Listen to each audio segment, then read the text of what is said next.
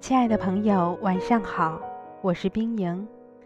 今天是二零二一年十二月八日，欢迎您收听《美文美曲》第两千五百六十四期节目。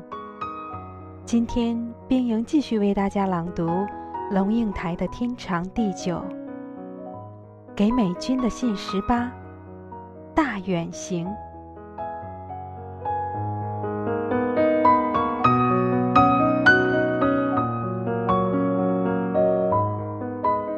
启程准备，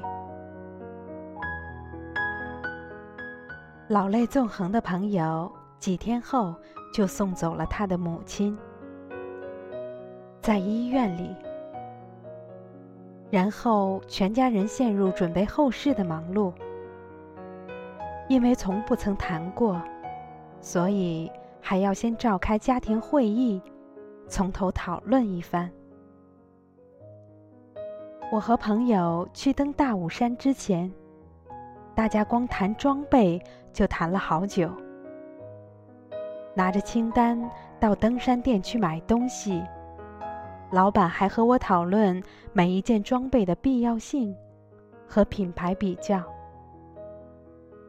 出发之前三个礼拜，每个人都得锻炼肌力。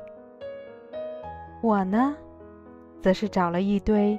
关于大武山的林相和植物的书，一本一本阅读。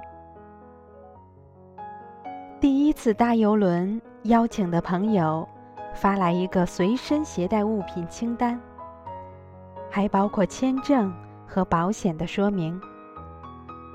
搭过游轮的亲朋好友也纷纷贡献经验谈。第一次去非洲。给意见的也很多。去哪些国家，需要带什么药？哪些疫区，要注意什么事情？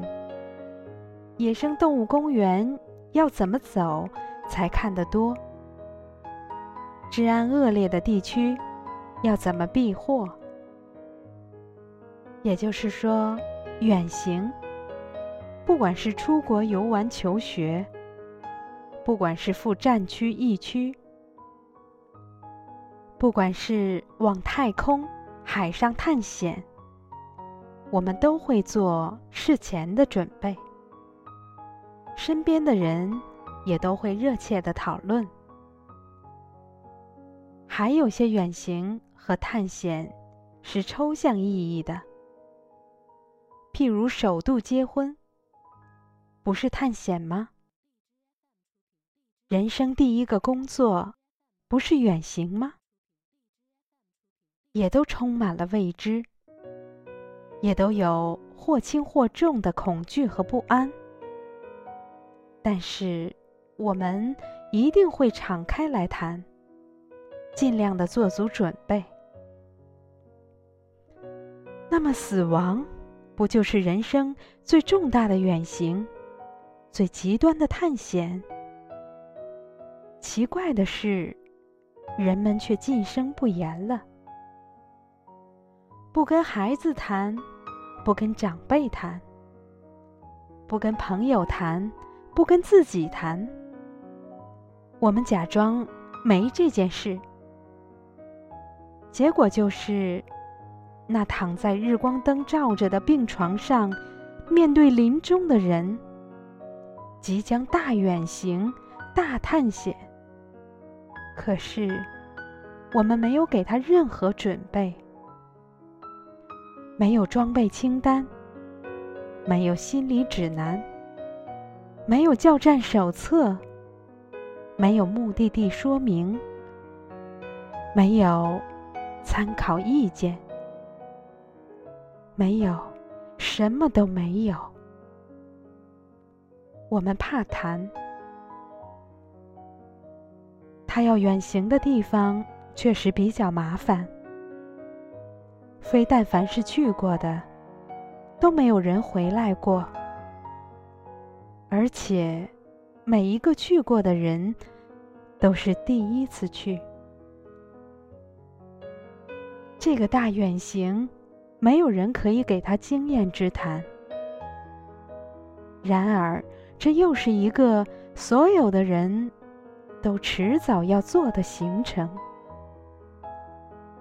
所以，其实每一个人都是关切的。目的地无法描述，并不代表启程的准备不能谈。登山店里的店员。不见得登过大武山顶，但是店里头什么装备和信息都有。因为害怕，因为不谈，我们就让自己最亲爱的人无比孤独的踏上了大远行苍茫之路。美军。我要跟安德烈打电话了，还没交代完。亲爱的朋友，今天就到这里，晚安。